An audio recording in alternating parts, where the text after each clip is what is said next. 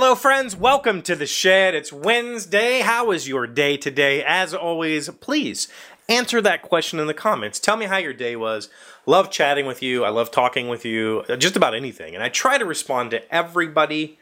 Obviously, I delete the trolls. But we, you know what? This this channel is still really small, and so we don't get a lot of that, which is great. Um, the occasional, you know, troll video or troll comment shows up, so I delete those people. But everybody else, I try to respond to you, and sometimes I even respond to the trolls. So feel free to tell me about your day in the comments down below. It's Wednesday today. That means it's game night for me. Gonna play hopefully some good board games with friends, but um, that also means that I try to make Wednesday's episode lighter because I have to come home and shoot it and go. And so today I had an idea to talk about a particular tool, and you know I'm gonna shove that off because I read something today that really made, gave me pause to, to think, and it was a comment from one of you, um, of a longtime friend of the show, Brad Richards, who has shown us his car and other things, uh, posted a comment, and in that comment he included a quote. I think it's a quote.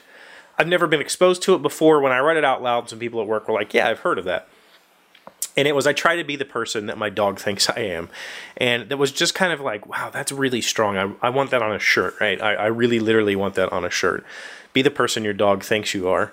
And, and, and so as I was leaving work today, to, for those of you who aren't aware, I'm an I T guy, and my, my day job is I T, and I literally do the full spectrum.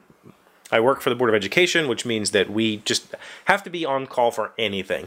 I'll do everything from server installation, network management, network design and engineering, uh, to basic user desktop maintenance, installing printers and whatever it might be.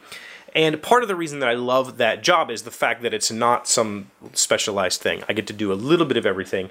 That means I'm not good at any of it, but I'm good enough. And if you've worked in any sort of I T environment where you're understaffed, and most probably are, good enough is oftentimes just showing up. Oftentimes, my the, the biggest, not biggest, oftentimes the most help I can give a person is just showing up and, and smiling and saying it's okay, you got this, and then walking them through whatever their issue is. You know, I've done I've done work that's literally I walk into a room and I hit a button and say, you just had that turned off, and they go, I'm so stupid. And like, no, you're not. You just, you know, you're a teacher, your your mind is focused on this task, your your lesson plans and your teaching. And but for me, it's just like, oh, you did this. And, uh, and so just showing up, just walking in, smiling, hey, how are you? Let's do this. You know, no worries. I tell people all the time, there's nothing that you can break that I can't fix. Obviously, that is, uh, that has limits, dollar limits, and in the education industry, that's important. But I try to tell them, if you don't know how to do something on a computer, just try. I'll fix it if you screw it up, I promise. Just go for it. And so being the person that my dog thinks I am is is what I've I've always I guess I've always tried to be that person, and I've always uh, tried to present myself in in the public's eye, at least, in a way that is um, engaging, not Not affronting. I definitely don't want to, you know, give people the impression that I am hostile. I'm six foot four. I'm two hundred thirty pounds. I'm a big guy. When I walk in a room, that's a big dude, right? And I and I try to shake that off by smiling, by making people smile. If I can make you smile, and I can make you laugh, and I can give your day a slight tweak, that's that's half of my job, literally. Just, even if I show up and I can't fix it, I, which happens, it, it's going to happen. There, it's technology. Stuff happens. If I show up and I and I can't fix it, but I've given you a positive experience and I've helped your day be better and I've made you smile, I could leave there and that person is one hundred percent satisfied, even though their problem's not solved. That's just life. Be the person your dog thinks you are. That was an that's an amazing quote. I, I don't know where it came from. I haven't had a chance to research it because I, I immediately came home, turned the camera on. Let's do this so I can edit and go and board game night. And yeah, Um, but that was on yesterday's video, which has gotten a lot of strong positive response. I'm really thankful for everybody's thoughts on the person that I portray here on, on the camera uh, versus the person that I am in real life.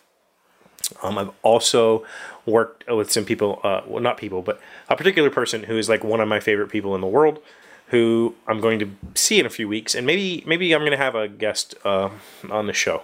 Uh, it won't be here. We're going to be elsewhere, but um, and I got a story to tell you about that also. But that'll be in a couple weeks. So um, really, I just I just wanted to tell you, I just wanted to share that quote with you. Be the person your dog thinks you are, because that's powerful.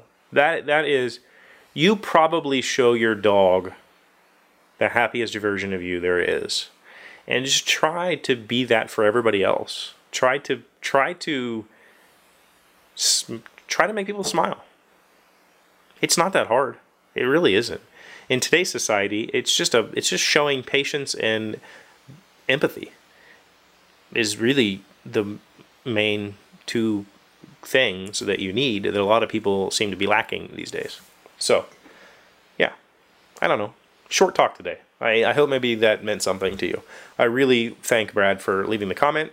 I thank you all for leaving comments on the video. Um, that really means the world to me. Continue to do that. Um, if you come back each day, let me know how your day went. I'm really curious. I sit here in front of this camera every day and tell you how my day went, or at least give you insight into how my day went by my mood and all that sort of stuff. I would like to hear about your day.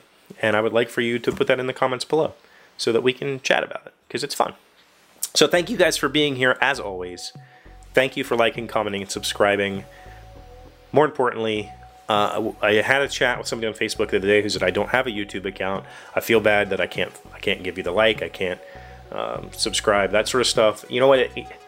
If the number one thing you could do is copy the U R L that's up here in your menu bar, or the one, there's a share button down below. Copy that and just paste it somewhere. Facebook, Twitter, Instagram, Reddit, wherever you feel like people would appreciate the conversations that we have, share it somewhere. Say, hey, this guy's doing something, you should watch this. That helps the show more than dollars, more than likes and comments and anything else you could possibly do. So thank you. Thank you for being here. Thank you for sending me stuff for Friday. Continue doing that to my email address, chevy at the daily shed dot com. Send me anything, and I'll put it up on the show on Friday. Any Friday. That's, that's just an ongoing offer. And, um, yeah, I'll see you tomorrow. Hey, Doc, wait! I want to ask you something. Today's random fact comes from sports encyclopedia dot com. That's a cool... I like that. Sports Encyclopedia. Huh, not in. Encyclopedia. Anyway, where did the New York Jets get their name? This is a question I've always had, and I'm not a football fan, so I don't know this one. New York Jets, nineteen sixty to president, nickname, named in nineteen sixty-three after the jets that flew overhead at Shea Stadium, their home, starting in nineteen sixty-four from nearby LaGuardia Airport. It also gave them a name that rhymed with Mets, so those who shared stay, those who shared Shea Stadium with at the time. I never know that, Mets and Jets. That, dude, that makes so much sense. And I guess LaGuardia Airport was right there. Totally makes sense. I had no clue.